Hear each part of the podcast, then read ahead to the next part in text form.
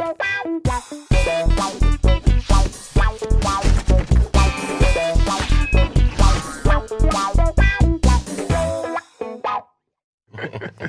herzlich willkommen zu einer niegelnagelten Ausgabe Almost Daily. Prost, Jungs. Prost. Prost. Frühstelle. Prost. Heute in einer fantastischen Besetzung. Das ist der Roger. Daniel, herzlich willkommen. Dann haben wir den Schuh oder Flo, was, was euch Nehmerschuhe, Blitzer, ist. wie mein Schuh ist vernünftiger. Schuh. Ja, finde ich gut. Genau. Und DJ 6K. Genau. Ja, alias Jonas. Genau. Herzlich willkommen, Jungs. Besser bekannt als äh, drei. Fünftel sozusagen äh, von Blumentopf. Eigentlich nur zwei Fünftel. Zwei er, ist, Fünftel? äh, er ist unser ähm, Ich bin der Neue. externer Mitarbeiter, eigentlich da bei Blumentopf eher. Ja. Super, dass ihr da seid. Äh, einige haben euch ja schon auf der Gamescom Freestylen gesehen. Konnte man kaum glauben, dass es Freestyle war. War auch Also- keiner. Ja, monatelang. Das war eine Frickelarbeit auch mit diesen Federn und ich so, der steht bestimmt links und der an der Kamera und Ja. ich setze den Namen ein. Das ist eine, das ist wirklich, das ist bei uns ein Riesending, das einzustudieren. Ja. Das klappt auch. Das mit Hannes war natürlich alles gefaked. Dass er so ein bisschen abgekackt hat. Ne? Ja. Das, das war vertraglich geregelt. Bedingung. Ja, eigentlich ist der Hannes echt äh, richtig gut. Also der nimmt ja gar nicht für sich in Anspruch, ein äh, großartiger Rapper zu sein, weil er das gar nicht jetzt so wie ihr jeden Tag macht. Aber eigentlich, wenn er dann bei Bonjour äh, freestylt, ist er fantastisch. Aber er war so Setz starstruck mit euch. Druck, das. Nee, er war, ja, wirklich, das, ist- er war, man hat es gemerkt, er war wirklich starstruck, weil ihr seid wirklich Legenden äh, des Hip-Hops und ihr, ihr seid vor allem auch Legenden des, des Freestyles. Ja? Also ähm, das hat man wirklich sehen können. Legenden der Leidenschaft. Der Legende Leidenschaft, was ihr da drauf habt. Ähm, es war fantastisch. Wer von euch das noch nicht gesehen hat, äh, wühlt euch durch die Gamescom YouTube-Videos, die wir im Archiv haben. Da findet ihr den Auftritt. Ist, glaube ich, ein Highlight sogar, glaube ich. Mit Sicherheit. Ich bin mir Genau. sicher. Ja. Das Ja, ist auf jeden Fall, wir sind dabei, oder? Also ich meine, nee, es hat echt cool geklappt. Wir haben gedacht, in, diese, in diesem Aquarium, wenn wir das machen, da hören wir nichts, weil ich glaube, World of Tanks war oder Wargaming Wargaming. war daneben. Big Point war dabei und haben- Rocket. Äh, die haben so Gas gegeben hinten, dass wir gedacht haben, wir hören die, hören eigentlich keinen Beat, aber es ging dann Es gut. ist erstaunlich, wie laut eure kleinen Boxen Ja, gingen. ja. Ja, ne? Haben die Nachbarn wahrscheinlich auch gedacht. Ja, Unfassbar. die waren auch so erstaunt, dass sie sich beschwert haben. Ja. wir sind zweimal aufgetreten auf der Gamescom Wer und zweimal haben Beschwerden gekriegt. Alle. Ach, was? Ja, ja. Ihr wart, ihr wart noch, wo wart ihr? Bei, bei Ubisoft? oder? Ja, Ja? äh, auch- Und da gab es auch Beschwerden, oder Ja, was? Da gab es auch Beschwerden. Ach ja, waren zu da gab es auch Beschwerden, ja. Das hat sich so durch die Gamescom durchgezogen. Lächerlich. Jubelschrei der Leute, Ich- wenn wir den, bei Goodies-Wurf waren zu laut. Das ist, das ist lächerlich. Wir sind eingesperrt gewesen, wirklich zwischen Big Point, Rocket äh, und, und World of Wargame. Die haben nichts anderes gemacht, außer Lautstärke zu produzieren. Ja, und die beschweren sich über uns. ja. Ähm, Ey, und zehn, Also es war die lauteste Halle. Zehntausendmal diesen Verrückt. beschissenen David Guetta-Song geballert. Ey. Ich konnte es nicht mehr hören am Ende. Das war wirklich furchtbar. Konntest du es am Anfang mal hören? Na, am Anfang fand ich ihn, gebe ich zu, fand ich den nicht schlecht. Ja, aber wenn, es, ist, es, es liegt ja wie, wie immer an so Popsongs oder so. Ne? Je öfter sie hörst, umso schlimmer wird's halt. Ja? Und die haben, ich weiß nicht, ich glaube, die hatten, glaube ich, so eine Quote. Jede Stunde muss mindestens dreimal David Guetta laufen oder so. Und das haben die auch wirklich eisenhart durchgezogen. Nice. Wir sind heute hier, um über Musikbusiness ein bisschen zu sprechen, aber mit der Ausfahrt ins Irgendwo immer möglich. Also wenn, wenn ihr zwischendurch Bock bekommt, über Fußball zu quatschen oder irgendwas anderes, Tomaten, was auch immer. Ja, also wir machen das. Wir sind hier nicht so streng, ihr wisst Bescheid. Aber wir haben uns gedacht, Daniel, wenn wir euch schon mal hier haben, lassen wir so ein bisschen ähm, über Musik quatschen. Ihr seid jetzt in einer anderen Formation unterwegs. Ihr bringt quasi auch dann als Trio jetzt ein neues Album raus, geht auf Tour, ist das richtig? Genau. Das stimmt, ja. sind äh, im November unterwegs, haben jetzt ein paar Festivals auch, also sind jetzt auch hier am Wochenende wieder, wieder dort und dann sind wir wieder da, weil ich weiß nicht genau, wann es ausgestrahlt wird, aber wir sind äh, am 20.11. sind wir zum Beispiel in Hamburg, also wenn das jetzt hier, das ist Bis dahin einzige, strahlen es was aus. ich jetzt auswendig gelernt habe, das ist das auswendig gelernt habe, mehr geht nicht. Und wo? Ähm, im, ich will immer sagen, Kleinen Prinz, in der Ja, also, Prinzen, Prinzenbar, In der äh, ich glaub, Prinzenbar? äh, Ja. genau. Okay. eine Prinzenrolle. Ist das jetzt mh, was, was Ja. Gutes oder ist das was Ich Schlechtes? ähm, war da erst, also ich habe da zweimal habe ich da aufgelegt und ich habe das eigentlich relativ klein in Erinnerung, aber ähm, also nicht, weil es jetzt ein kleiner Laden ist oder so, sondern weil das so komisch zugebaut war. Also da sind, da ist einmal die Bühne, dann ist da so ein, so ein wie heißt das, äh, so eine Empore und ähm, Tanzfläche und dann ist die Bar. Also es wirkt alles irgendwie ein bisschen zugestellt. verwinkelt. Aber ich weiß auch, das war, also das ist schon etwas länger her, dass ich da war und ähm, ich weiß auch, dass die den Laden mittlerweile umgebaut, beziehungsweise da haben sie irgendwie zwei, drei Läden auch fusioniert. Dementsprechend ist die Aussage, die ich jetzt hier getätigt habe, auch mindestens mal fünf Jahre alt. Also keine Panik. Also wir waren noch nicht da. Wir waren schon Docks, also mit Blumentopf, aber wir waren noch nie in der Prinzenbar. Also das ist für uns auch eine neue Location. Wir sind mit dem Projekt fangen wir wieder von vorne an. Na, wir sind Newcomer. Jeden Tag Restart. Ja. Müsst ihr eure Fans Leider. neu verdienen. Der Spielstand wurde gelöscht und wir müssen nochmal neu den Charakter, alle Werte. Aber, ja, aber, genau. aber jetzt mal, jetzt mal direkt mal hier äh, in, ins Detail gegangen. Ähm, der Spielstand wurde gelöscht. Also ich Nein. mein, wenn ihr jetzt ankommt und sagt, ey, hier, wir machen Roger und Schuh und keine Ahnung, dann gibt es ja garantiert ein ANR oder irgendwie eine, eine Plattenlabel oder so, die sagt, ja klar, also ich meine, ihr habt ja schon einen gewissen Bonus, ihr bringt ja noch ein Package mit so. Also man kennt euch ja. Gesamtpaket ganz wichtig. Ja. Also ein. Und wir ihr haben die ja Körper, nun- wir haben die Stimmen, wir haben die Ausstrahlung. Ja. Und ihr habt ja auch eine la- jahrelange Reputation. Also ich meine, so Ja, schwer wie es jetzt, sag ich mal, 1900, wann war das? 97, 92? 34. Äh, Wird es ja jetzt nicht mehr sein. Ne? Naja, klar, wir, ich meine, klar, ich meine, wir haben ja allein schon in Facebook geschaut, wie viele Fans Blumentopf hat, da können wir natürlich von profitieren, dass da schon viele Leute aufmerksam geworden sind. Habt ihr. Zugriff auf den Account? Also auf den offiziellen Blumentopf-Account? Ja, oder? wir sind der Unser offizielle Account. ja, ja, aber pass auf. Nee, nee, also, Uns gehört der Name, so. uns gehört die Seite. und- Das meine ich, weil ja. wenn ihr bei dem Label seid, dann gibt man ja auch meistens Rechte ab. Ich weiß Nee, gar nicht, wie umfangreich an, das ist. Wir haben das von Anfang an immer so gemacht, dass wir das eigentlich immer selbst in der Hand behalten haben. Also diese ganzen Sachen waren schon wichtig. Mhm.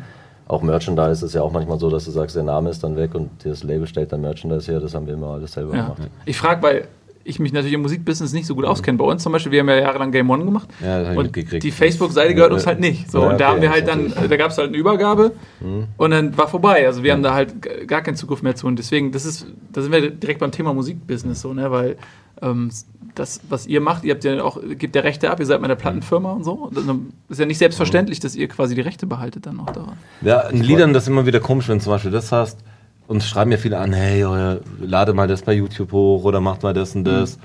Aber es liegt ja immer an, ich meine, die Lieder, wir verdienen zwar an den Liedern natürlich mit, aber die Rechte verkaufst du ja eigentlich an die Plattenfirma und kriegst Prozente davon. Also das ist der Deal, wie es jeder macht. Das ist jetzt nicht, wow, voll wack von euch, weil ich hier gedacht, ihr werdet real. So macht's jeder Depp eigentlich so. Und manche sind dann so klein, dass keinem auffällt und manche haben halt Glück und werden halt nicht getrackt mit den, äh, eigentlich geht es ja nur noch softwaremäßig.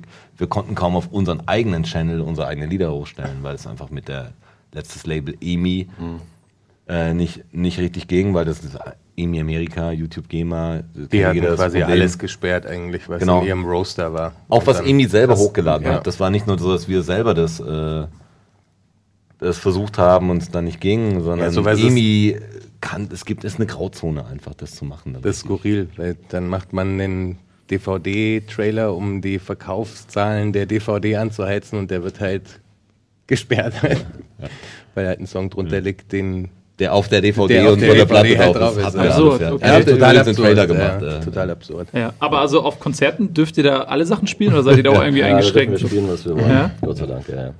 Ja. Also Auch David passieren.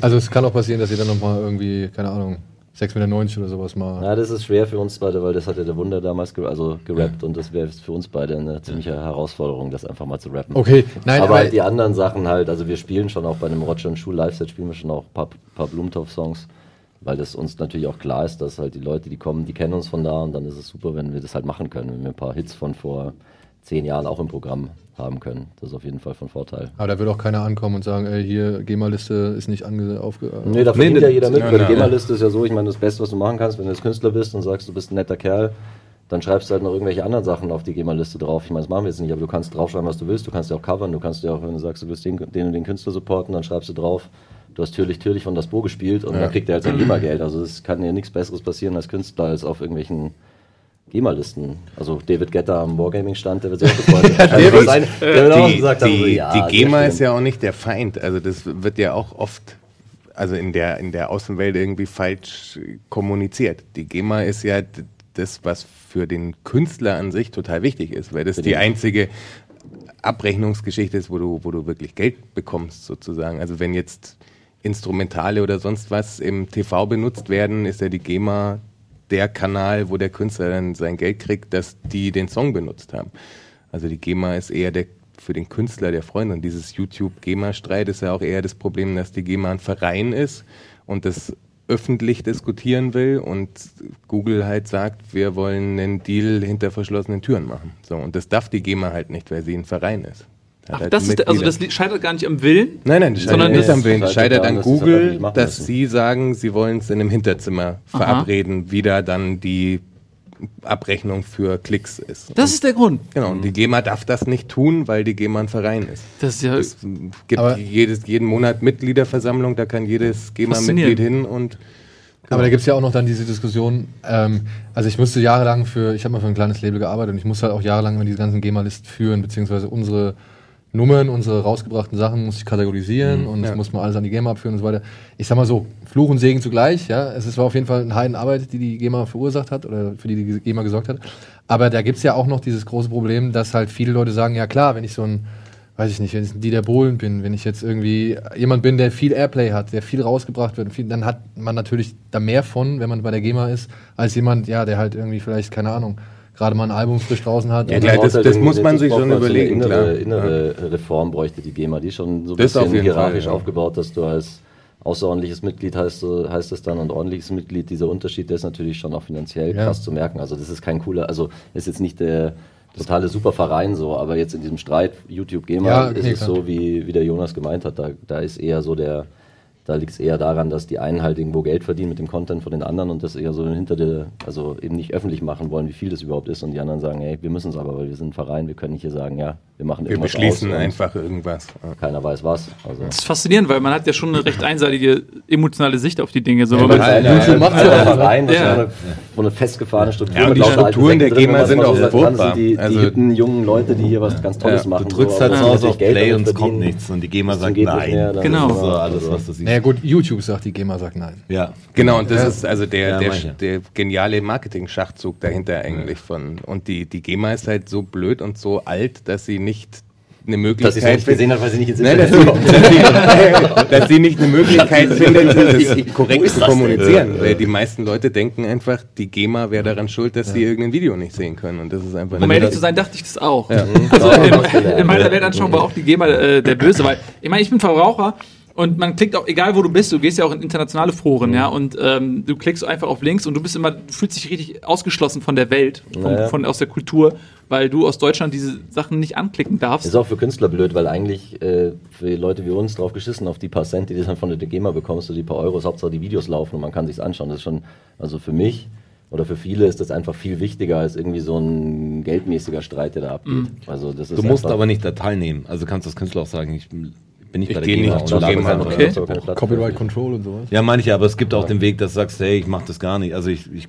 wenn du privat Musik machst, dann Ja. interessiert es keinen Menschen. Also Aber ihr du- jetzt quasi auch als etablierte Band, ihr könnt der GEMA sagen, hier, ich möchte nicht mehr von euch Nee, geführt das werden. kannst du nicht sagen. Nee? Wenn du da einmal dabei bist, bist du, bist du Mitglied auf Lebenszeit und Das ist du ja wie darfst bei der auch keine GZ. Platte, du darfst auch kein Album rausbringen, was halt irgendwie kommerziell verkauft wird, das nicht bei der Wie, du GEMA bist gemeldet Mitglied ist. auf Lebenszeit, du kommst da nicht Ja. mehr raus? Das weiß ich gar nicht. Nee, nee, das bist du nee, nicht. oder? Das bist du nicht. Du zahlst ja einen Jahresbeitrag praktisch. Also du kannst schon, kannst du schon machen. Das glaube ich nicht. Firma, doch, das kannst, du, das kannst du schon machen. Aber. KSK und GEMA, ne? Das sind so Ja, KSK darfst du nicht raus, zum Beispiel. Das ist dasselbe. Da, da Einmal drin, Das ist drin. Kommando Spezialkräfte, oder? Ja, genau. Nein, Künstlersozialkasse. Das sind Sozialkräfte.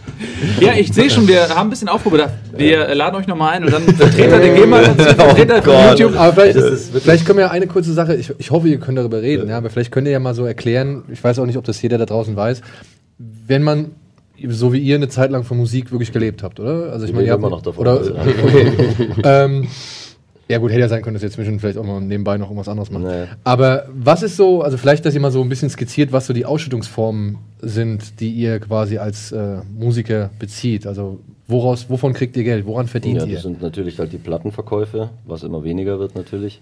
Und das meiste, ist, wovon wir leben oder viele Bands eigentlich, die immer noch so, also wir als eine Gruppe von fünf Leuten, wir leben halt von den Live-Einnahmen natürlich, von den Touren, von den Festivals. Das ist eigentlich das, wo du es merkst. Und was schon auch bei uns viel ist natürlich, ist dann auch die GEMA. Also Mhm. da kriegst du schon auch immer Geld überwiesen, wo du denkst, ach echt, geil.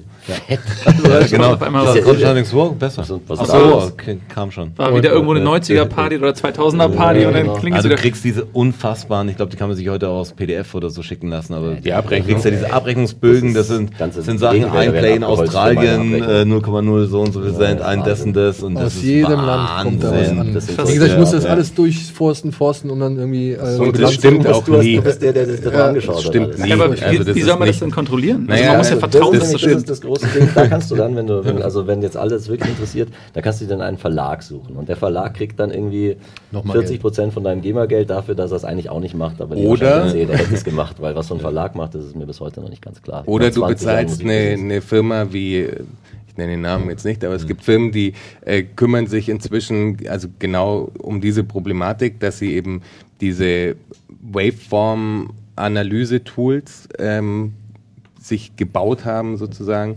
Und Ganz kurz, das heißt, die, äh, wenn im Internet eine bestimmte da geht es jetzt mehr, mehr primär um, um TV. Fingerabdruck und, eines Liedes Genau, sozusagen. Ja? genau.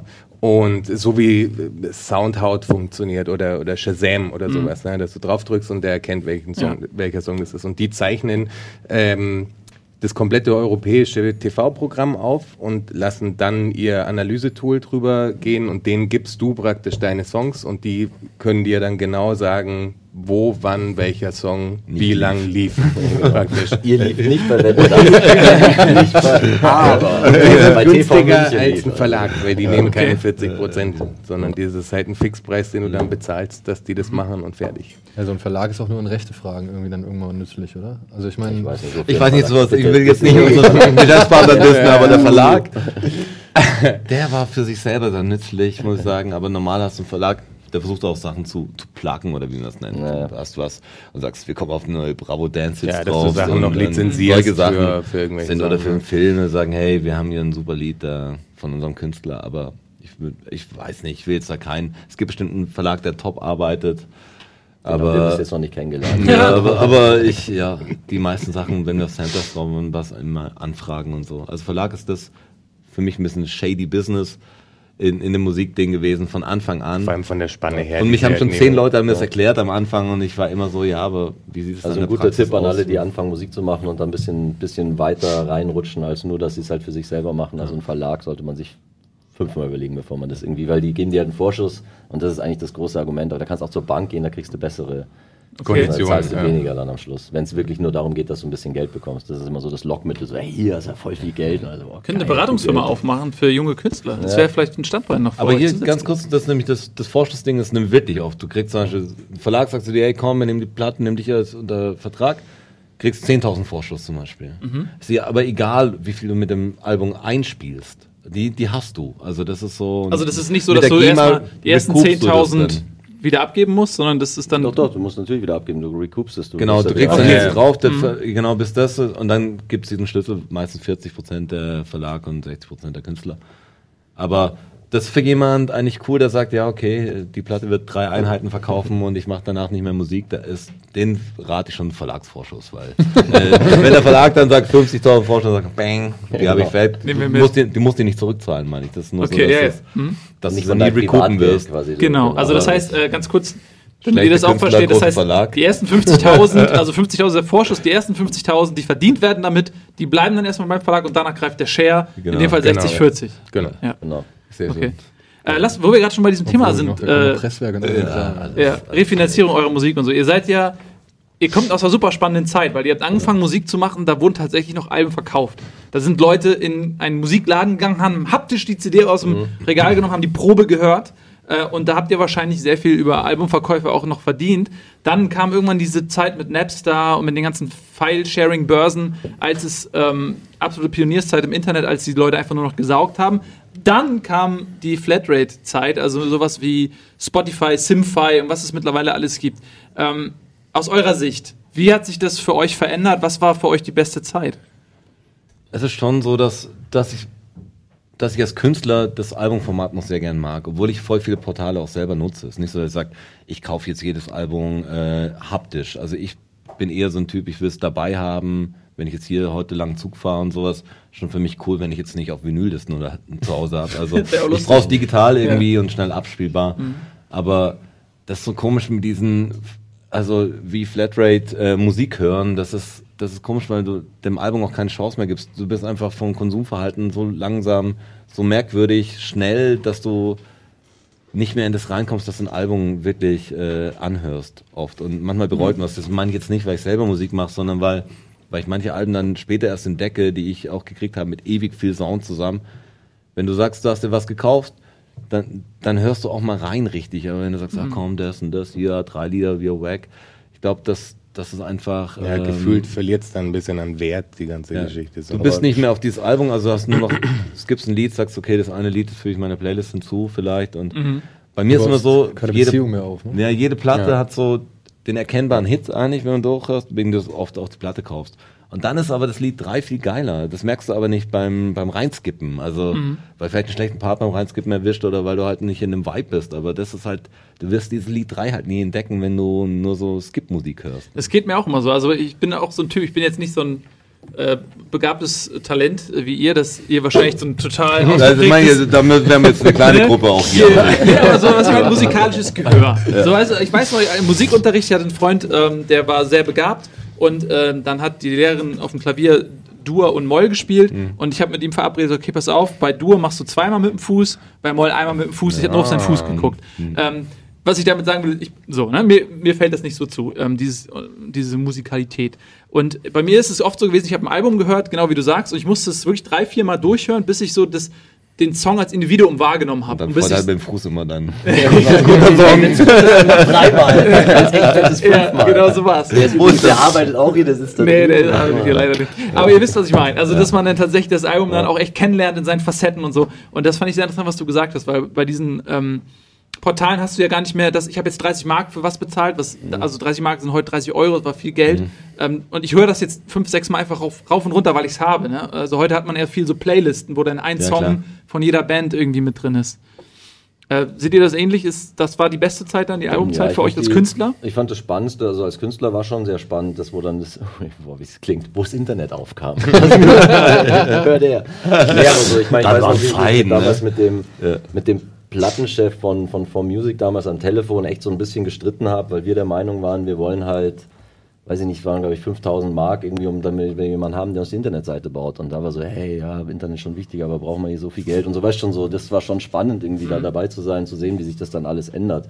MySpace, ich meine, kein Mensch weiß Habt mehr, ihr noch was eine das. MySpace-Seite? Ja, wir haben das Profilbild, gerade wo wir rein sind, haben wir ein Rocket Beans Profilbild drauf gemacht. Nice. Also, dann- Man weiß, wo wir sind. Nee, wir haben, wir haben bestimmt noch einen, aber ich Doch, glaube, die, also, gelöscht ist sie nicht, aber. nee, gelöscht haben wir sie nicht. Aber Aber, das war schon spannend halt. Also ne? das war halt cool zu sehen. Ja, ja, Facebook, das- als es richtig wir haben fett wurde, du, so, gemacht, wo es ja. dann auf einmal anders war. aber trotzdem Wie hast du es früher gemacht, wenn du auf, ein, auf eine Tour gefahren bist? Ich weiß gar nicht mehr, wie man, da bist du einfach losgefahren, hast darauf gehofft, dass der Veranstalter die Plakate geklebt hat. Ich meine, machst du jetzt auch noch, aber du hast viel mehr die Möglichkeit halt direkt Leute zu erreichen und direkt halt dann irgendwie gleich Feedback zu bekommen. Das ist schon, das ist schon spannender als früher, wo du da sagst, so, ja, hoffentlich kommt der, mal schauen. Also weißt schon so, das ist... Äh, Ist die Abrechnung jetzt auch schneller geworden durch die gesamten, was ich durch iTunes und Du iMusic? bist so aufs Geld. Ja, ja, nee. Weil ich bin da halt auch wirklich echt, ich bin da wirklich zu lange. Ich, mir geht es ja gar nicht um die Beträge, mir geht es eigentlich nur darum, ähm, ich fand das, als ich damals angefangen habe, ich fand das so faszinierend, weil mm, das allgemein oder eins der gerne genommenen Klischees bei Musikern ist ja immer so, ja, hier Koks und Nutten, Champagner und was weiß ich. Die Abrechnung geht schnell, sag ich dir. Ja, genau, vorher Aber Das ist ziemlich schnell ich habe das halt bekommen, dass die halt wirklich, das, du musst ja ein halbes Jahr warten, bis du irgendwie überhaupt mal weißt, was du quasi mit einem Album verdient hast. Ja, das ist gerade bei diesen iTunes-Sachen am Anfang, da erinnere ich mich auch noch dran, das war echt ein bisschen shady. Also das war immer so, habe auch nie verstanden, warum es dann immer hieß, ja, das kriegen wir dann und dann Bescheid oder hier, wir wissen das noch nicht und das noch nicht. Also entweder das hat lang gebraucht, bis es da irgendwie technisch hingehauen hat, dass man es bald wusste oder das wollte einem nie jemand sagen. Aber das war, war schon immer komisch. Also ich habe nicht das Gefühl, dass es schneller geht jetzt, weil es Internet und alles über Internet verkauft wird. Ich meine, wenn du bei Feintunes bist oder so, da kannst du ziemlich schnell sehen, wenn du da selber einen Account hast, habe ich mal beim Album gemacht, da habe ich mich selber angemeldet, also haben wir selber ein Label gegründet und da kannst du tagesaktuell sehen, was wo verkauft wurde. Habe ich auch kurz gedacht, wir wären, ich wäre reich, weil wir irgendwie das wird selbst Streaming-Sachen werden bei dem Portal als Verkäufe deklariert. Okay. Also wäre nicht so abgerechnet. Ich so, ja, hier 5000 Einheiten verkaufe ich. 5000 Einheiten, wie geil. Dann habe ich drauf geschaut, das waren 0,358 Cent oder sowas waren dann diese 5000 Einheiten, wo ich gedacht habe, so, ja gut. Und habt ihr Auch schön. irgendwann mal überlegt, du hast gesagt, EMI war jetzt das letzte Label, was ihr hattet, ne? Oder Emir. Irgendwie, ja, wir haben, ich Jetzt meine. sind wir Showdown, wollte ich nur kurz ja, sagen. Also wir, wir- sind jetzt auf Showdown. Ähm, ob wir es selber machen, meinst du? ja, jetzt, ob jetzt zum Beispiel sowas wie Bandcamp zum Beispiel in Anspruch nehmen würdet oder so. Ja, das sind Was alles. ist Bandcamp? Bandcamp ist Ja, das sowas, ist das Problem an Bandcamp hier. Ja. also das ist quasi, ja, wie halt, keine Ahnung, Kickstarter, Patreon oder sonst irgendwas. Also du stellst dein Album quasi ins Netz und du kannst halt den Leuten überlassen, ob sie dafür was zahlen oder nicht. Na, du kannst aber auch. Aber du kannst aber auch, schon okay, du kannst auch Wert das festlegen, so, ja, ja. genau, aber das, die Sache ist halt die, ähm, alles ist eigentlich fast bleibt eigentlich alles dir. Also das, was Mhm. du früher an dein Label, an, an den Vertrieb und an was weiß ich, Presswerk und sonst irgendwas abgegeben haben muss, äh, hab, abgegeben hast, das ist jetzt quasi, wird jetzt zusammengeschrumpft und äh, geht fast zu, keine Ahnung, 90 Prozent an, an euch dann, oder? Ja, das Wir ich haben's gar nicht auf Der, der, der, der Internet-Kofferraum sozusagen. Das, was früher der Kofferraum war, wo du deine CDs verkauft hast, ist jetzt Bandcamp. So, also da lädt halt jeder einfach sein Zeug hoch, macht schon ein richtiges Album, macht ein Artwork etc. und dann Ist auch eine gute Seite, also. Ich glaube, das das Schwierige ist- cool. Aber Schwierig also, ist der Überblick heute. Also das war halt das zu, zur haptischen Zeit eher das Coole, hast du einen Plattenladen gehabt. Vielleicht kannst du einen Verkäufer eh cool, da bist du rein, aber halt in ein Hip-Hop-Fach oder was Ja. du halt auch mal hörst, waren halt einfach zehn Platten die Woche oder so neu. Durch die hast du durchgehört, die waren schon vorselektiert von irgendeinem ähm, Vertriebsmenschen oder Einkäufer. Und heute ist es so, dass wir machen zum Beispiel Radiosendungen jeden Mon äh, Monat und ich kenne die Hälfte nicht, was der Schuh spielt und er kennt die Hälfte nicht, was ich spiele, weil jeder natürlich seine Krakenfinger überall hat, aber du kannst nicht mehr, es gibt nicht es mehr ist so viel. es gibt auch nicht mehr diesen Hit, der überall läuft, es, auf den sich jeder einigt oder so. Es gibt halt. Ja, so ein paar große wie Crow oder sowas, Ja, ne? Ja. Ja, ja, aber jetzt in der, ich meine jetzt wirklich von dieser Hip-Hop-Club-Szene oder Mhm. so. Da gibt's halt, natürlich gibt's mal Lil Wayne oder so mit, aber dieses Jahr oder letztes Jahr, was war da der. Es gibt halt so viele Strömungen, es gibt nicht mehr das, das eine Ding, jeder Plattenladen verkauft das, sondern Ja. jeder DJ legt oft dann noch die alten Hits äh, komischerweise auf, aber so die neuen, die dann, wo jeder sich drauf einigen kann, da gibt's echt Ah, Gibt es dann auch mehr, also in der Summe, als früher oder ist es nur eine Klar, andere Wahrnehmung? Klar, es gibt viel mehr, Ja, weil du klar. ja nicht mehr diesen Kanal hast, dass du sagst, du musst jetzt ein Label oder ein A&R begeistern Mhm. oder irgendwen begeistern, Viva oder MTV begeistern, dass sie dein Video zeigen, sondern du kannst ins Netz stellen und schauen, wer sich dafür begeistert. Und natürlich, also ja, das ist halt einfach natürlich viel, viel mehr, was auf dich einprasselt als Konsument jetzt als früher, Mhm. weil es einfach direkt vom Künstler auch kommt, was gut ist. Gleich reden wir mal drüber, äh, was eure persönlichen Favoriten sind, äh, wie ihr das Das. Hip-Hop-Business, also die Szene, die Musik von heute, wie ihr das heute seht. Ähm, aber erst nach der Werbung. So verdienen wir nämlich Geld.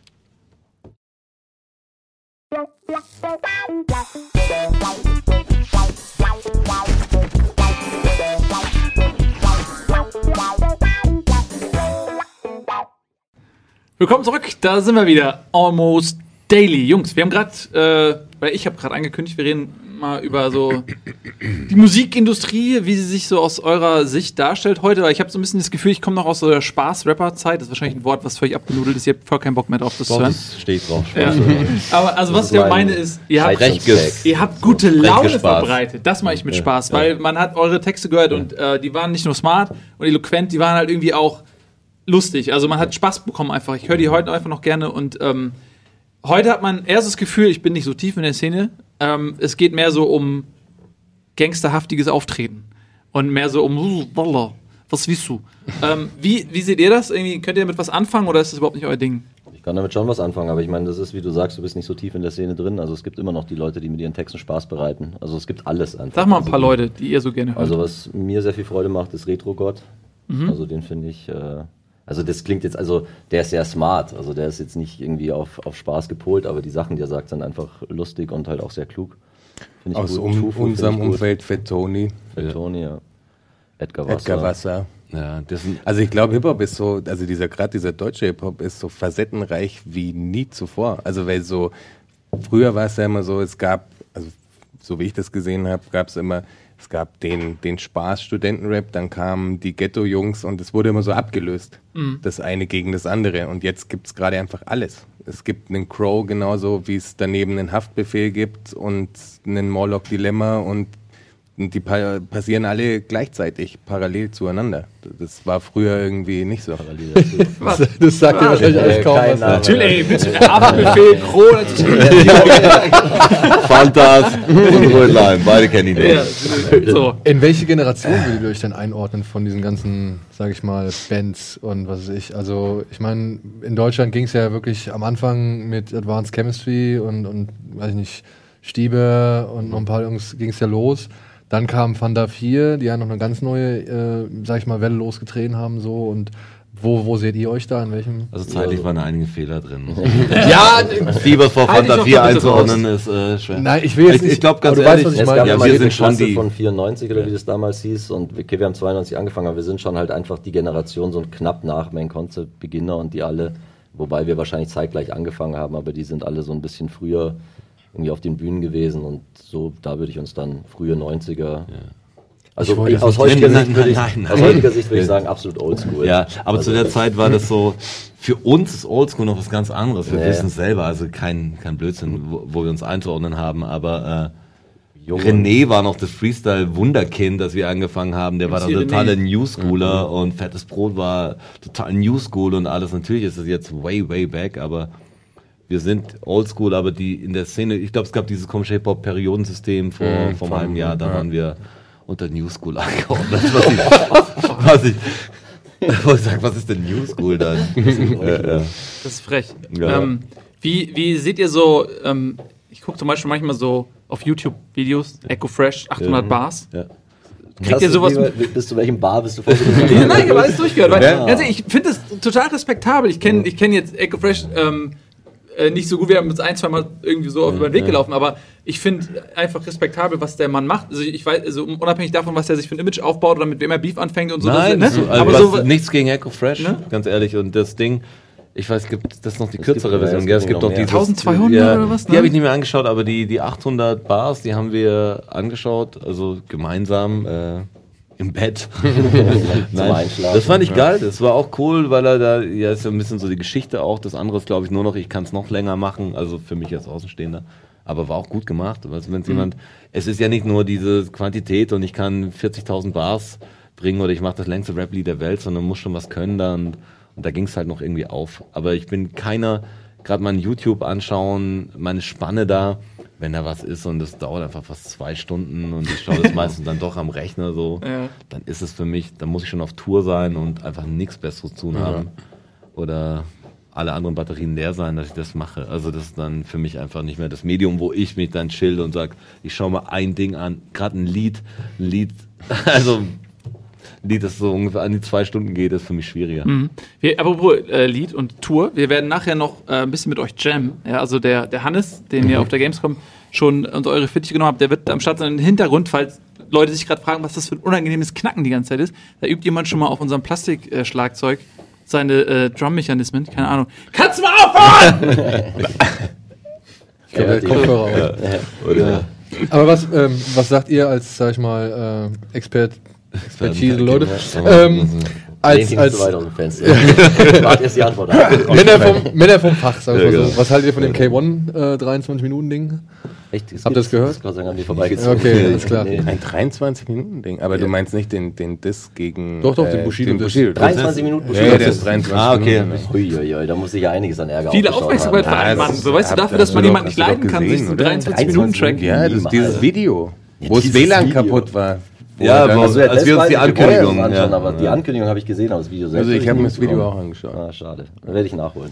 Aber was meinst du, wie, wie, wie Nee, wie weil gerade-? Bushido hat ihn zerstört, sag ich Ähm, dir. nee, jetzt- also zu, zwei Sachen, die mich interessieren. Zum einen, weil, weil du ja jetzt gesagt hast, dass du es respektierst, dass er da so wirklich äh, diese 800 Seine Zeilen... Arbeit, allein Flightsternchen. Äh, da wollte ich einfach nur mal die, die Einschätzung wissen, ähm, wie es halt ist, was ihr da zu diesem K1 Bushido-Ding da irgendwie... Äh, Also was verfolge ich schon eigentlich äh, lächelnd zu Hause, weil Hip-Hop-Gossip. weil das super. ist halt ja so ein bisschen, wenn es dann auch so ausgetragen wird. Also ich bin froh, dass wir da nicht in diese Riege gehören, die sich dann private Geheimnisse für Klicks irgendwie um die Ohren hauen. Aber das manche waren schon interessant und da war gerade das Echo Cruiser Wasch Ding war eigentlich das Beste. erste, was mich da so so bewegt hat in Deutschland. Und wo ich sage, ja, da waren die Tracks auch cool. Es war halt, also da hat man irgendwie komischerweise als Außenstehender Partei ergriffen, weil man halt dachte, was der sagt und was der sagt, das war so, konnte ich mich noch reinversetzen. Heute gibt es zu viele Sachen, die kann die nicht mehr verfolgen. Also ob jetzt Flair mit, keine Ja. Ahnung, weißt du, das ist so, das schaue ich mir Flair. alles an. Äh, oder wenn Moneyboy bei der Orsons auf die Bühne geht oder so, da, da bin ich schon dabei, das anschaut, aber das ist dann auch so ein bisschen lustige Nebensache, aber am Schluss. Aber wie, also wie ernst ist denn das eigentlich so? Weil ich meine, normalerweise, ich habe das Gefühl, dass, das ist wie so eine Soap-Opera, ne? Also die müssen diese Konflikte, das pusht ja, ihr sagt, sagt ja gerade selbst, also Echo gegen Cool Savage, das war ja, das ging ja auch ne, durchs Fernsehen, durchs Musikfernsehen, das war Gesprächsthema. Wie konstruiert ist so ein Streit äh, Das oder kannst wie du- authentisch das ist musst du immer das? im Einzelfall sehen. Ja. Keiner von uns, also ich, ich schaue mir das an, wenn ich mal sehe, aber ich, wenn ich, also ich, mich interessiert das eigentlich überhaupt nicht. Und ich muss auch sagen, ähm, das ist lustig mal zu sehen, aber das ist bestimmt von Fall zu Fall unterschiedlich. Also das kann man jetzt nicht pauschalisieren und sagen, das ist immer so konstruiert und das ist immer so. Ich bilde mir ein, dass man manchmal merkt, wenn es irgendwie echt ist und so, und dann ist es viel unterhaltsamer, als wenn man merkt, das ist jetzt hier irgendwie aufgebauscht oder so. Und gerade dieses Twitter-Beef-Ding, ich meine, das ist ja Tweet. Das ist wirklich, das ist halt schon okay. unterhaltsam, aber also da gibt es voll viel, was natürlich gemacht wird, um halt Aufmerksamkeit und halt irgendwelche Klickzahlen zu erreichen oder irgendwie die Leute zu begeistern. Aber, Aber- es ist Ihr habt es ja eigentlich in eurer Historie immer weitgehend geschafft, aus diesen ganzen Beef-Geschichten rauszubleiben, oder? Oder, oder gab es irgendwann mal einen großen, weiß ich nicht, habt ihr mal irgendwie öffentlichen Beef gehabt mit irgendjemandem? So, Ja, wir haben halt am Anfang kam, weil wir doch, wie du gesagt hast, wir den Leuten, wir haben halt auch ein bisschen mit Spaß gerappt haben, ist gerade am Anfang passiert bei diesen totalen Hip-Hop-Jams, weil wir noch aus dieser Zeit sind, wo es dann wirklich hier Breakdance und Graffiti, das ist ein paar Mal passiert, dass irgendwelche Leute auf die Bühne gekommen sind und dann so, ja, ihr macht mal unsere Kultur kaputt und was soll das denn? Und dann machst du halt einen lustigen Freestyle-Rap über die oder wir hatten ein Dreivierteltakt-Lied, immer wenn wir gespielt haben und die Breaker haben gemeint, sie finden scheiß, was wir machen, die fangen jetzt an zu breaken, haben wir das Dreivierteltakt-Lied gespielt und haben dann nur so gesehen, wie so langsam die Bewegungen veräppt sind und die wieder da gegangen sind. Das ist Also Rapper so- gegen Breaker oder was? Ja, Und sowas ja, gab's? alles. Also Das früher ist war es, ja, Das war der Jam, Kampf ja ja. noch der, der Disziplinen, so, weißt du, da haben halt die Ja. Breaker, das ist ja auch cool so, die wollten, also jeder wollte halt die Aufmerksamkeit haben, man war dann da, die ganzen Leute waren da und das war halt der Abend jetzt so. Das ist Also toll, da kann man einen Film draus machen. So. Ja, Wie so Rapper versus Breaker. da kannst du auch ein Videospiel draus machen. Ja, Dann noch Zombies hinten dran und du hast den Kassenschlager. Äh, Rap Ninjas versus Breaker Zombies. Zombies, irgendwie ja. Und Bam. Nazis brauchen wir auch noch. Uwe Boll anrufen.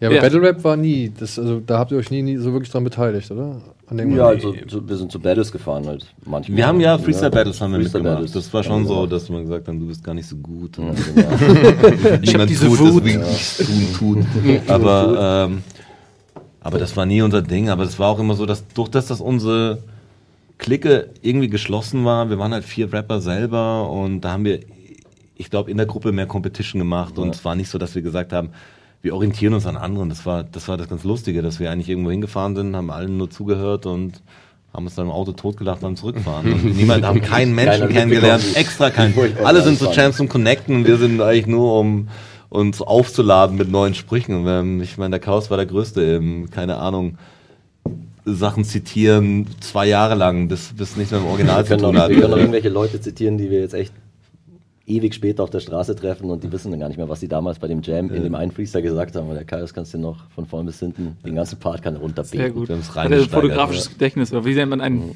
musikalisches, Pornografisches pornografisches Gedächtnis? Gedächtnis? Ja, das ist auch Ein was Gutes. Portabel, ein Portabel. Ja.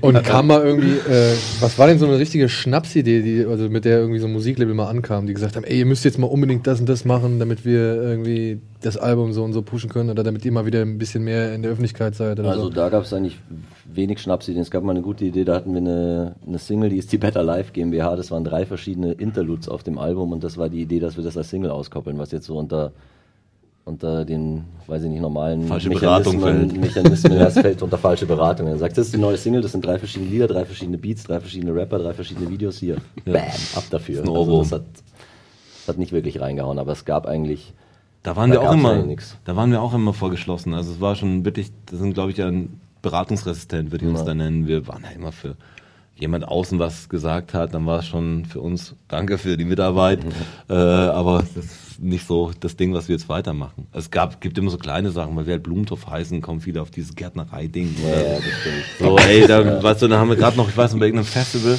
eigentlich am schlimmsten sind, das kann ich auch mal öffentlich hier sagen, muss mal zur Sprache gebracht werden, am schlimmsten sind Radiomoderatoren, die man auf eine Bühne lässt. Weil, das, weil, die, haben, weil die haben zum ersten Mal, haben die dann. Publikumskontakt, Feedback und die, die baden dann so krass drin und die lassen den Bandnamen der Band so oft schreien, bis das Publikum eher leiser wird und dann bist du dran, wo du sagst, fuck you.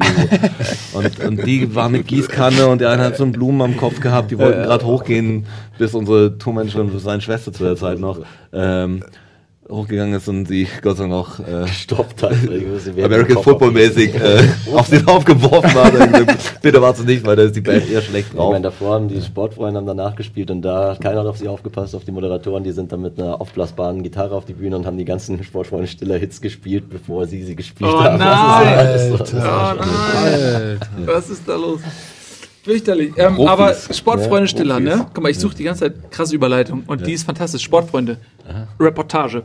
Ähm, ihr habt irgendwann angefangen, ich weiß gar nicht, wann war das erste Mal? 2006, 2008, 2006? Habt ihr angefangen, die Reportage zu machen? Fantastisch. Ähm, nach, also bei großen Turnieren, Europameisterschaft und Weltmeisterschaft, ähm, macht ihr immer einen Rückblick, ja, in Rap-Form auf die Spiele, auf die, die an dem Tag da liefen. Ja, Fantastisch. Spiele, ja. Wie, ich frage mich jedes Mal, äh, wenn ich das sehe, wie, wie läuft das ab? Sitzt ihr alle zusammen, guckt das Spiel und macht euch währenddessen schon Notizen? Äh, wie, wie entsteht so, ein, so eine Reportage? Ja, stellst du dir eigentlich Ziemlich richtig gut vor, ja. bis wir irgendwann rausgefunden haben, dass es ja den Live-Ticker gibt und wir nicht alles selber mitschreiben müssen. Das war ein großer Moment. Wie jetzt von kicker.de oder was? Ja, irgendwie, weißt du, weil du sitzt ja da und wir sind halt Fußballfans, krasse Fußballfans und wenn jetzt irgendwie Deutschland bei der WM gegen irgendwie im Halbfinale spielt, dann ist es wirklich eine Tortur, wenn du da sitzt und siehst, es passiert irgendwas krasses und sitzt da und schreibst, was passiert. Also so, das meine ich so, weißt du, dann machst du kurz Notiz hier, 53. Minute und dann kannst du halt kurz im Netz schauen, was war da. Und wir nehmen es auf. Also wir Genau. nimmst einfach auf und dann kannst du mal schauen, nicht, dass du sagst, der kommt von links, dann kommt kam von rechts, da hast du die ersten Kommentare schon. "Ah, Ja, kam von rechts." Wie schnell müsst Ja, ihr wir da meinen das aus der anderen Sicht natürlich. Ja, klar. Wir sind Vom Torwart also, aus. Wir, die, die stressigsten waren eigentlich die dann eigentlich schon 2006. Da hatten wir teilweise so zweieinhalb Stunden Zeit, weil da war das frühe Spiel und dann wurde es, also frühes Spiel war das, war ein anderes Spiel und dann vor dem Deutschlandspiel wurde die irgendwas an, nee, oder wie war es dann? Nee, das frühe Spiel war das Spiel mit deutscher Beteiligung und dann vor dem Abendspiel wurde es mal übertragen. Das ist zweimal passiert. Da hatten wir, da haben wir aber nur den Soundfile gemacht, nicht das Video. Da hatten wir, glaube ich, drei Stunden Zeit, um das halt abzuliefern. Was eigentlich für den Soundfile relativ lang ist. Und geht euch da der Kackstift? Weil ich meine, es ist ja immenser Druck. Ihr wisst, also ihr habt ähm, selten so ein Publikum, nicht, dass ihr es nicht verdient hättet, aber wenn WM ist, dann gucken da 20 Millionen Leute zu. Also es ist ja verrückt, fast die ganze Nation sieht euch und ihr habt zwei Stunden Zeit Ja, für so einen das, ist, Song. das ist ja geil, wenn man zu viert ist, weil das vier Leuten zeitgleich irgendwie überhaupt gar nichts einfällt und man da irgendwie eine Blockade hat, das passiert überhaupt nie. Also das ist ganz geil, da, da sitzt du dann da und wenn du selber mal irgendwie kurz so, ah, was jetzt, dann kommt der nächste, also das ist schon dann da, das wäre jetzt was, wenn ich sagen würde, das müsst ihr jetzt alleine machen, das wäre schon eine andere Herausforderung, wenn du sagst, du machst mit deinen vier Rap-Kollegen und du weißt, da geht was, weil das schon immer so war. Also das, Wo das Level natürlich variiert. Manchmal, du kannst so ein Ding, das sind Zusammenfassungen in Reimform. Also du kannst die auch wie, wie eine Maschine einfach kurz runterschreiben. Also wenn du sagst, du willst jetzt keinen besonderen Pep drin haben oder so, das zu machen an sich, kannst du wahrscheinlich auch in zwölf Minuten runterschreiben. Aber dass es gut wird, du wirst ja immer nach irgendeinem Bild finden. Und vor allem, wenn du viele gemacht hast, dann wird es irgendwann schwer zu sagen, ja, okay, jetzt ist Philipp Lahm, haut das Ding wieder rein. Haben wir schon genau gegen die gleiche Mannschaft. Und das hatten wir sogar 2014 hatten wir sogar genau dasselbe. Der machte die Bude in der achten Minute. Ja. das Hat Ding einer von gemerkt? 2008 gepostet und genau dasselbe. mit genau demselben Reim, wo ich merkst so, boah, stimmt. ist aber mal schwer. du das wissen? Also Ja. schon so. Welches Spiel war am einfachsten? Boah, das gegen Brasilien wahrscheinlich sehr leicht. Äh, Jetzt bei der WM jetzt. Nee, aber was, was cool war jetzt bei der letzten WM, da haben wir auch so ein paar, was wir eigentlich nicht so gerne immer gemacht haben, waren diese Vorberichte. Das wollten natürlich der Sender immer, dass wir was haben zum auf das Spiel hin, hinleiten, so, das ist ja auch cool. Aber wir Für uns eigentlich auch gesagt, besser, weil es ja vor dem Spiel kommt und Genau, da und alle weil, schon du, da sitzen. und weil du auch so ein bisschen zum Beispiel das äh, Amerika-Spiel gegen Amerika, da haben wir eine ganz coole Vorreportage gemacht, weil wir halt ein bisschen mit diesem Amerika, Klinsmann, Jogi Löw, also mehr so Sachen gemacht haben als jetzt pures Spiel, weil ich meine, bin großer Fußballfan, ich schaue mir jedes Spiel an, das ich sehen kann und es ist aber eigentlich immer dasselbe 90 Minuten lang, außer es passiert was total Irres und dann ist halt die achte Minute, macht er die Bude, Glanzparade, Halbfinale, die Reime, also irgendwann ist es halt einfach auch dann durch. Also so. Also gerade wenn man immer auch äh, im selben Spiel verliert, also sprich Halbfinale, Spiel um Platz 3, ei, ei, ei, oder so, also es ist ja irgendwie, Nee, eigentlich, eigentlich haben wir das versucht immer. Wir hatten eine Generalprobe. Es kam doch ein Kumpel eigentlich zustande früher. Wir hatten eine Generalprobe Probe und das hat da Deutschland gegen, Italien. ich glaube, 1-4 verloren oder so. Und dann haben wir versucht, das so äh, ungefähr vor hinzubringen. 2006, vor der Ja. Ja, genau. Ja. Spiel, Und dann, ja. dann war es wirklich so, okay, wenn wir das hinkriegen, dann können wir es machen, weil ja, du musst dich eigentlich eher zusammenreißen, dass du so ein bisschen versöhnlich aufhörst, auch wenn auch wenn es jetzt Platz 3 geworden ist oder jetzt packt ihr es noch Platz 3, das muss ja immer so so ein bisschen so aufhören, weil manchmal als Fan ist man auch gepisst und dann muss man wirklich, brauchst eigentlich eine halbe Stunde oder eine Dreiviertelstunde, brauchst allein wieder drauf zu kommen zu sagen, ich will das überhaupt machen, weil ich will es mich nicht mehr damit beschäftigen eigentlich. Also eigentlich, wenn ein Spiel dir wirklich äh, zu Herzen geht oder du genervt bist, dann sagst du auch, komm, lass ein Beat laufen, ich habe einen Reim drauf. so, da bin- ist, ist profimäßig. Lass uns das genau, Reime packen. genau, wie war das nochmal genau? Ach da, da bereist du zurück, da wo das eine Tor, wo da Ah, das tut so Ah, weh. Balotelli, Ah. Balotelli, schönes Ding, Italien wieder. Oh, ich kann das so nachvollziehen. Ich war, ich war 2006 ähm, im Halbfinale in Dortmund und ähm, so eine paralysierte Massenstimmung habe ich. Also das, heute kriege ich noch eine Gänsehaut, wenn ich dran denke, wie 70.000 Leute paralysiert sind. Und ihr musstet aus diesem Moment heraus, wenn ihr selbst Fans seid, wart ihr auch genauso gefrustet, Ja, ja. dann noch zur Arbeit gehen und, und äh, wie ihr sagt, euch das angucken und Revue passieren, das ist ja Vor Horror. allem wirklich lang auch die gewonnenen Spiele, wo Kumpels von uns an der Studiotür mit Fahnen standen. Komm raus jetzt! Ja, komm, nur kurz, nur kurz anstoßen. Und ich sag, ey, lass uns bitte jetzt, ich habe auch keinen Bock. Wir haben, wir haben glaube ich, die ganze, also WM im eigenen Land habe ich nur von den Isarbrücken die Überreste immer gesehen, wenn ich im Morgengrau nach Hause gedackelt bin. Ich glaube, wir waren auf einem Ding in der Liga zu der Zeit, wo, ich glaube, nach dem Argentinien-Spiel, Ja, da war, das war eins mal feiern, da ist mir erst, ich erst gesehen, dass die Leute ja total äh, eventmäßig alle die Trikots anhaben und geschminkt sind und oh, das war eine ganz komische Welt, weil eigentlich war immer das Spiel anschauen, ja, zwei Minuten Freude und jetzt Zettel raus. Wie, wie habt ihr das so empfunden, irgendwie 2006? Ich habe das so krass wie so ein Coming of Age empfunden, so weißt du, ähm, auf einmal so die ganzen Leute mit Fahnen und schwarz-weiß, Go- äh, schwarz-weiß, Gold, schwarz-weiß, Gold. Das? War wirklich Coming of Age, als die mündliche Nationalfahne auf einmal auf allen Backen brannte. ähm, vielen Dank, Hannes, genau, ihr seht euch ja gleich noch. Ähm, wie habt ihr das empfunden, so, weil wenn ihr das nicht so mitbekommen habt, habt ihr das Gefühl, ihr habt da, ihr habt da irgendwie eine Revolution verpasst oder wie war Ja, das? also das kommt dir der Gespräch. Hater von, also Public Viewing und dieses Fahren ins Gesicht, die Schmiererei oder so, damit kann ich jetzt persönlich als Fußballfan wenig anfangen. Als natürlich Reporter supporte ich das total, das ist was ganz was Tolles. Das Schlimmste waren diese Aber- Kackfahnen an den Nee, Autos. ich kann das nicht mehr, ich weiß Diese nicht, keine von der. Tanke, Ja, die, ja, genau. die jetzt immer wieder und diese, ausgegraben diese werden. Schoner über den, also die, Über die Rückspiegel. Ja. Aber man schaut sich Fußball auch nicht mit allen Leuten an. Nee. also es, Ja. so, selbst, Ja, ja, es gibt so das wenige Kumpels, gar wo ich sage, nicht. zu dem, es gab schon Leute, die beim Fußballspielen, äh, Fußballschauen war, gesagt haben, nie mehr, nie mehr. Das, Ja, das ich das bringen wir jetzt hier zu Ende und Ja, da dieses Public da gehe ich nie mehr hin. Ne? Ich habe Ich das hasse das Champions auch. League Finale habe ich gesehen und ein Kumpel hat gemeint, er will will seine Freundin mitbringen, ob das okay ist und ich so ja okay, aber du weißt, wir schauen Freunde? wir Ja. schauen Freundin. Freundin, wir schauen, Ja, das sind ist auch immer, da waren Kinder dabei, alles, das war das Schlimme.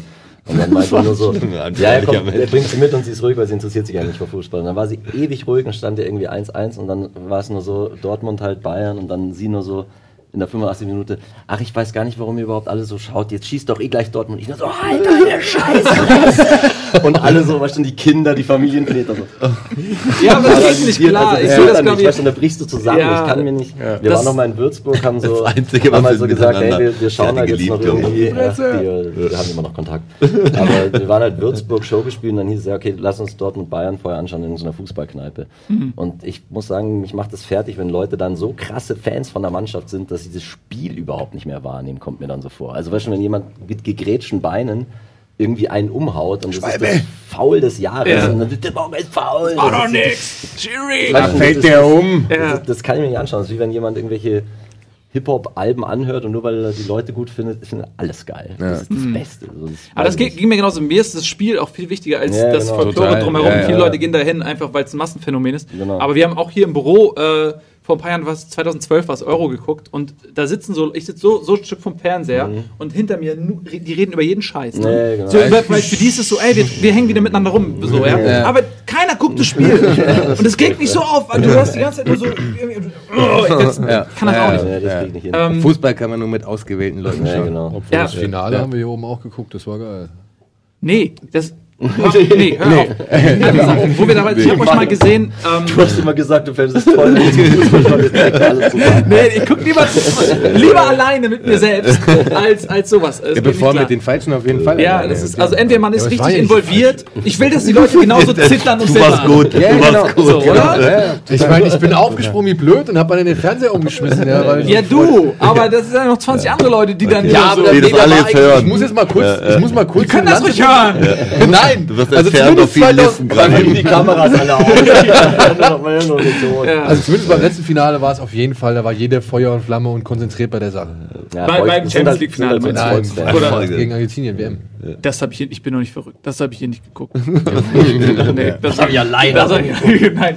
Aber ich weiß nicht kurz einmal, ich habe euch mal gesehen, ähm, ich hoffe, doch, ihr wart das. Bei EA, äh, irgendeine FIFA-Vorstellung habt ihr auf, in, bei Millantor ja, gespielt. genau, das war- und äh, das war, mir, ihr tat mir so leid, weil Ja, ihr wart auf der auch, Bühne ja. und ihr wart so super und da waren irgendwie so Ach, da war nur wie Presse. Ich habe versucht, so ein bisschen so Ja. zu tanzen aus Mitleid.